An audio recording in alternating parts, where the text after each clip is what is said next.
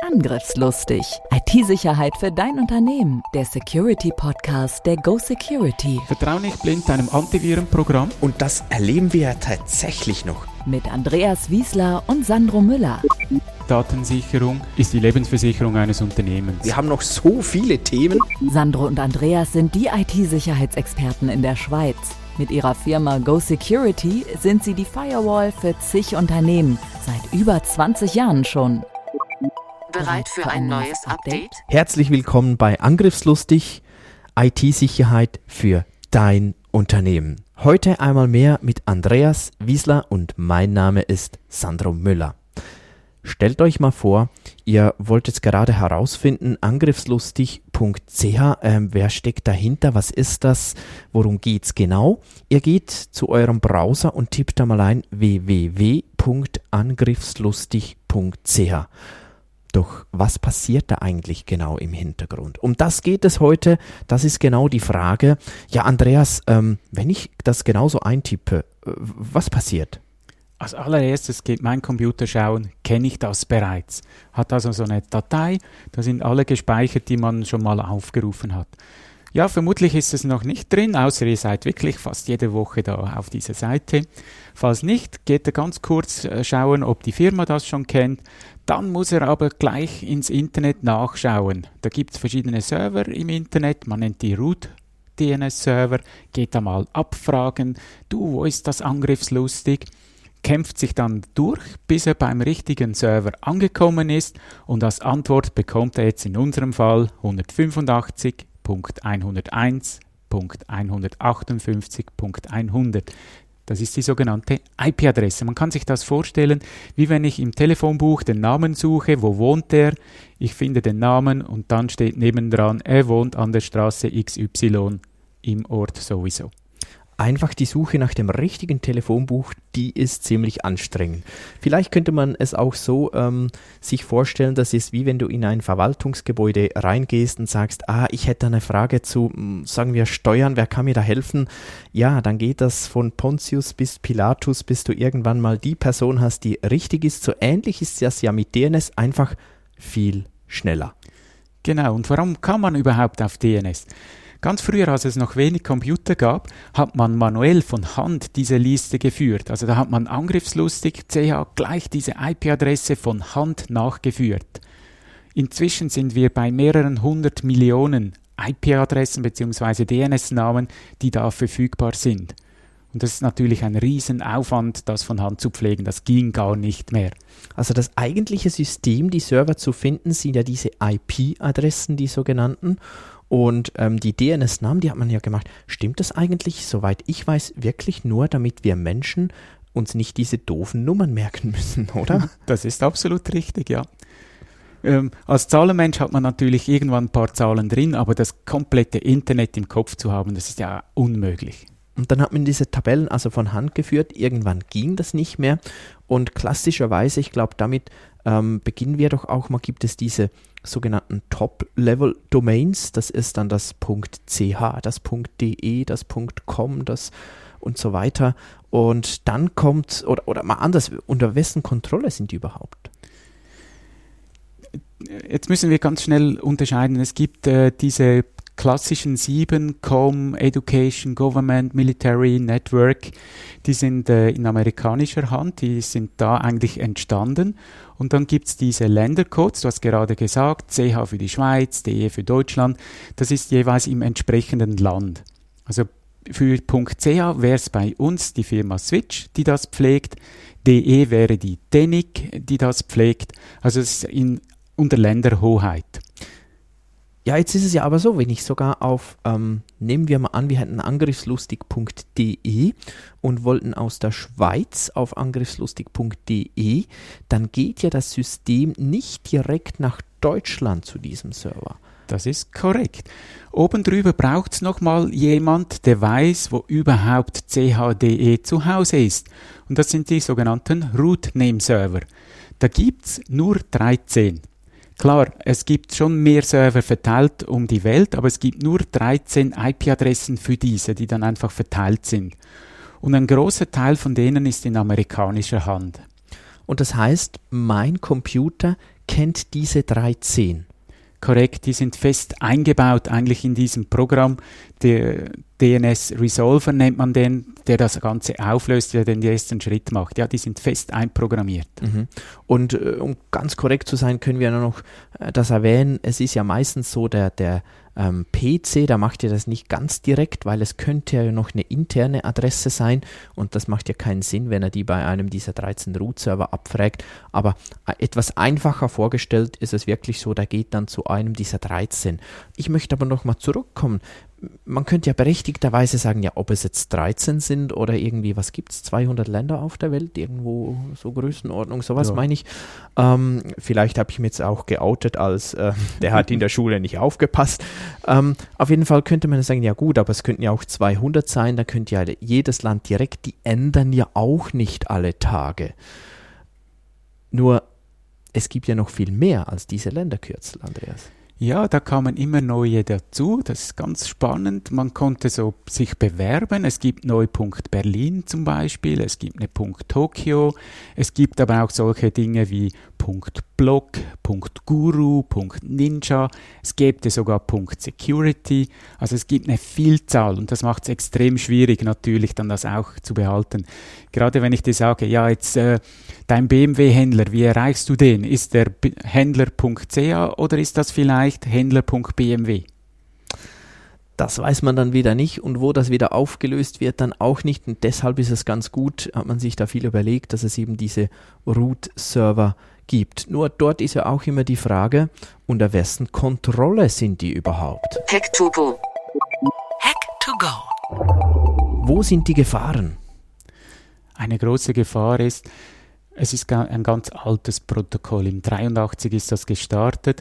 Alles ist im Klartext. Was meine ich damit? Jeder, der dazwischen ist, kann mitlesen, was da durchgeht. Also wenn ich jetzt w w w punkt angriffslustig punkt c eingebe, kann jeder, der zwischen mir und diesen Servern ist, mitlesen, was ich eingegeben habe.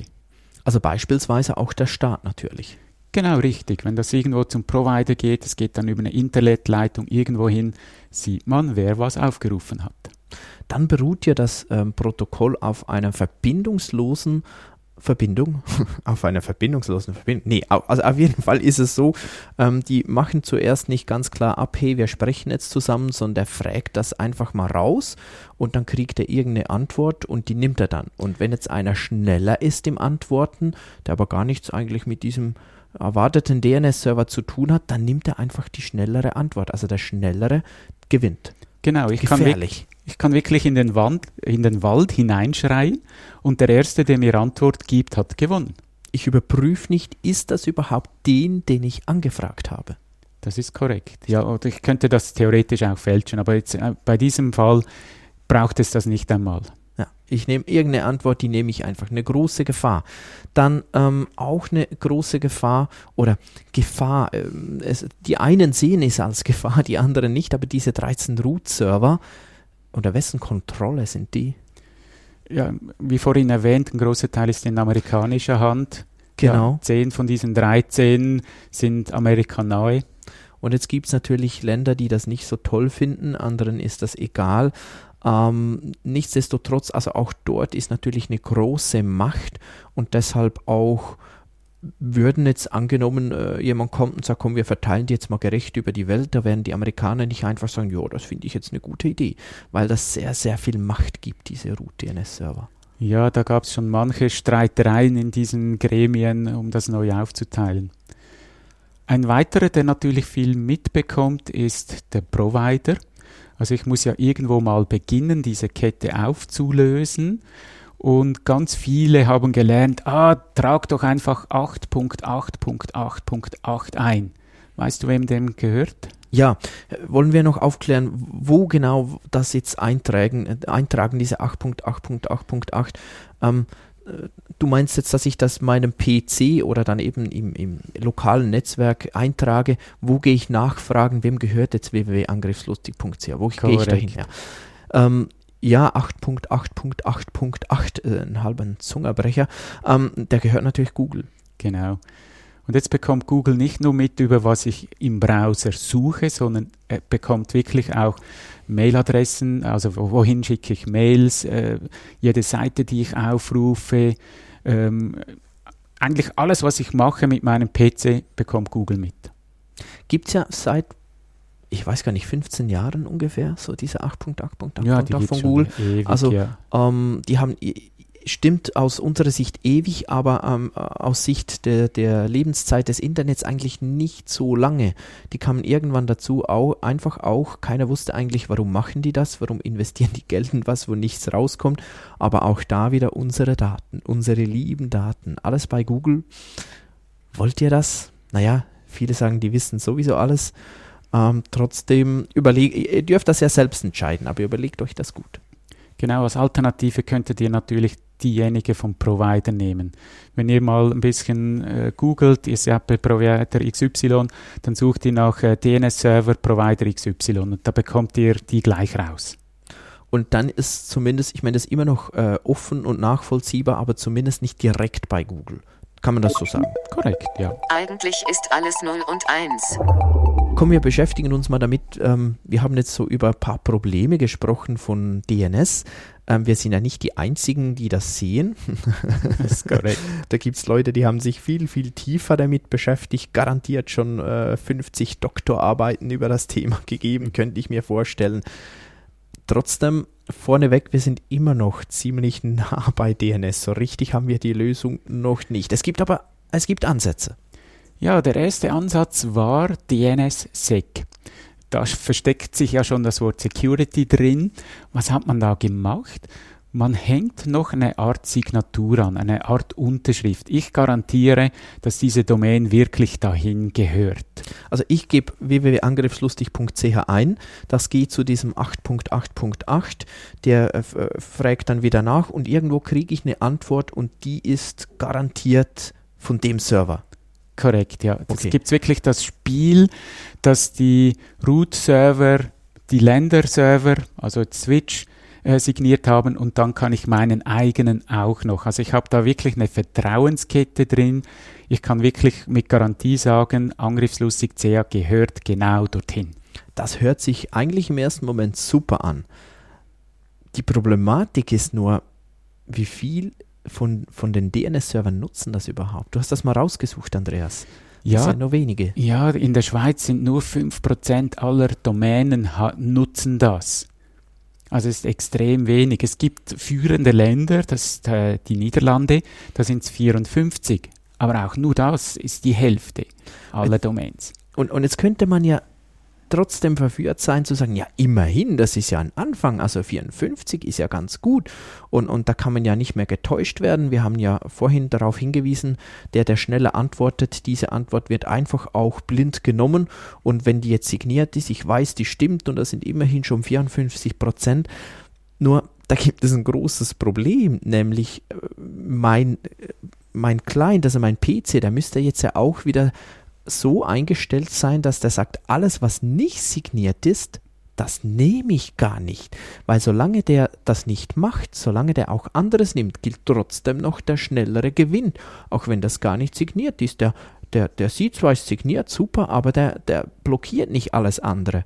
Und auch bei vierundfünfzig Prozent, was im ersten Moment sich noch gut anhört oder nach viel anhört, nützt das eben wenig, weil ich kann meinen P C nicht so einstellen und sagen, hier alles andere ignorierst du, weil sonst funktioniert ähm, ähm, dann, dann, was sind das noch, sechsundvierzig Prozent des Internets eben wieder nicht. Also es bräuchte irgendwo so neunundneunzig, irgendwas vermutlich. Ja, wenn der Druck da wäre, dass das alle machen müssten, dann hätten wir so eine Zahl. Aber solange das freiwillig ist, äh, ändert sich da nicht viel. Also unter uns, vielleicht finden das jetzt einige auch äh, unpassend, aber ich sage, ist ja nett, macht man das, aber so nützt das eigentlich sehr wenig. Ja, es kratzt eigentlich nur an der Oberfläche. Ist zumindest meine Ansicht, ja. ja. Ein weiterer Versuch ist D N S over T L S. Das heißt, es wird ein sicherer Tunnel aufgebaut. So wie wenn ihr jetzt eine H T T P S-Seite aufruft, dann wird die auch verschlüsselt. Also zwischen meinem P C und dem anderen Server habe ich einen Tunnel und niemand kann reinschauen, was da drin läuft. Wenn ich das wieder richtig verstehe, heißt ja das dann, jetzt geht das nicht mehr. der, der schneller antwortet, weil ich habe eigentlich eine korrekt verifizierte Verbindung zu dem, mit dem ich auch kommuniziere. Mit dem D N S-Server genau. Auf der anderen Seite, genau. Also ich müsste die Manipulation auf der anderen Seite bei diesem Server machen, aber das ist praktisch nicht möglich. Also da muss ich dann wirklich mich in dieses Unternehmen einhacken, um das zu manipulieren. Warum wird das dann nicht mehr angewendet? Das äh, D N S over T L S, weißt du das? Ja, es gibt im Moment so, ein, so einen Kampf mit dem nächsten, was wir noch äh, vorstellen möchten. Was ist jetzt das Richtige? Es gibt Ansätze, man kann das äh, nutzen, aber ist auch wenig verbreitet. Ja komm, dann sprechen wir doch noch vom nächsten, D N S over H T T P S. War mir auch gar nicht so bewusst, bis du mich darauf aufmerksam gemacht hast. Ähm, willst du das auch kurz erklären? Ja, jetzt könnte man sagen, ja, was ist denn der Unterschied zwischen T L S und H T T P S? Beim T L S macht es immer noch mein Computer, bei H T T P S macht es mein Browser.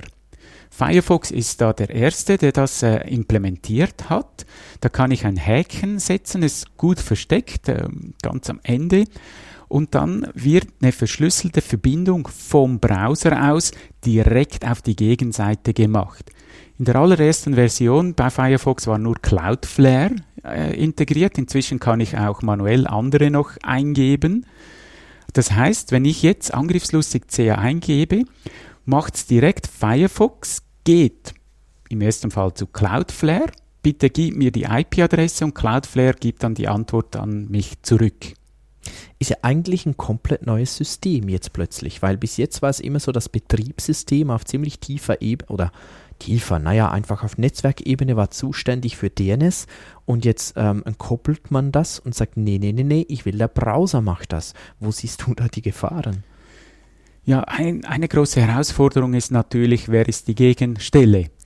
Cloudflare ist in Security-Kreisen umstritten. Sie haben äh, extrem viel Macht, auch wieder so in Anführungszeichen gesetzt. Möchte ich jetzt auch dem das Ganze anvertrauen, dass der nicht nur Webseiten herausgibt, sondern auch noch die D N S-Informationen? Und ich habe die Kontrolle in meinem Firmennetzwerk nicht mehr. Weil es ja der Browser direkt macht, kann ich das nicht mehr zentral steuern. Also wenn ich jetzt in meinem Unternehmen zwanzig Minuten blockieren möchte, dass meine Mitarbeiter das nicht lesen, kann ich das nicht mehr so einfach machen.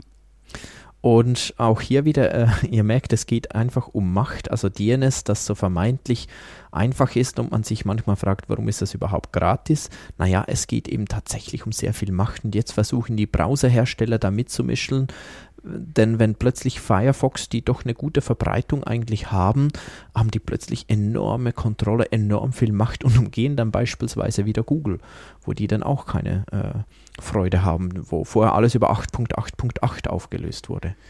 Ja, Google hat natürlich Interesse, da auch mitzuwirken. Natürlich in ihrem Chrome werden sie ihren äh, anbieten, klar, dass es natürlich zu ihnen geht. Ein weiterer Punkt, äh, du hast schon ein bisschen angetönt, ist natürlich auch, ich kann zensieren an einer zentralen Stelle.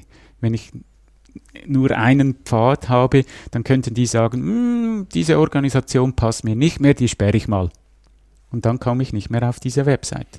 Oder ein äh, Präsident irgendeines großen Landes könnte äh, sagen, äh, nee, liebe Google, ihr seid jetzt in meinem Land zu Hause und ich sage jetzt, ihr dürft das so nicht mehr tun. Soll es ja schon gegeben haben, solche ähnliche Vorfälle. Also d- durchaus auch eine Gefahr, die man natürlich ähm, verhindern möchte. Auf jeden Fall. Dann D N S-Blockchain. Ja, ich glaube, wir möchten da nicht groß auf die Blockchain eingehen. Das kann könnte ich auch ein nicht. Ist separates Thema. Thema sein, genau. Ja, natürlich auch hier möchte man diese Vertrauenskette abbilden und Blockchain eignet sich natürlich äh, ideal für das, diese Kette aufzubauen. Ich habe meine Zweifel, ob das wirklich so funktionieren wird. Äh, es gibt mehrere hundert Millionen äh, von Domainnamen und es ändern sich nicht nur zwei, drei am Tag, sondern es sind Tausende, wenn nicht sogar Zehntausende und ich stelle mir das für eine Blockchain echt mühsam vor. Schreib dir das auf die Festplatte. Ja, und damit kommen wir bereits zum Fazit. Ja, es ist erstaunlich, so ein altes Protokoll, was sich die Jungs da früher überlegt haben, es funktioniert heute immer noch super. Es funktioniert super, trotzdem es hat einige Schwachstellen und Probleme und D N S braucht dringend eine Alternative.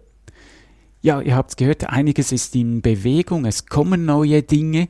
Die Umsetzung ist gar noch nicht so einfach, es gibt da noch viel zu diskutieren.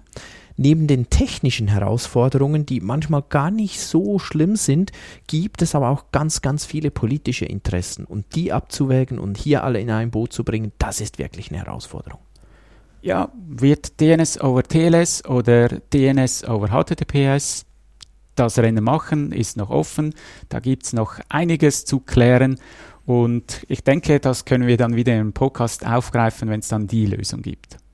Ja, wir hoffen, ihr konntet wieder vieles lernen, vieles mitnehmen. Vielen, vielen Dank, dass ihr dabei wart. Falls noch nicht gemacht, dann abonniert doch bitte Angriffslustig und bewertet unseren Kanal mit den höchstmöglichen Sternen, zumindest wenn euch das gefällt. Ansonsten meldet uns das, gebt uns Kommentare, stellt uns Fragen. Wir freuen uns auf euch und auf die nächste Folge. Tschüss. Tschüss. Angriffslustig. I T-Sicherheit für dein Unternehmen. Der Security-Podcast der GoSecurity. Wie schütze ich mich vor Cyberkriminellen? Welche Passwörter sind sicher? Und was kann passieren, wenn ich gehackt werde? Bleib dran, abonniere jetzt den Podcast. Mehr Antworten gibt es in den nächsten Folgen mit Andreas Wiesler und Sandro Müller. Weitere Updates und Tipps auf go security punkt c h.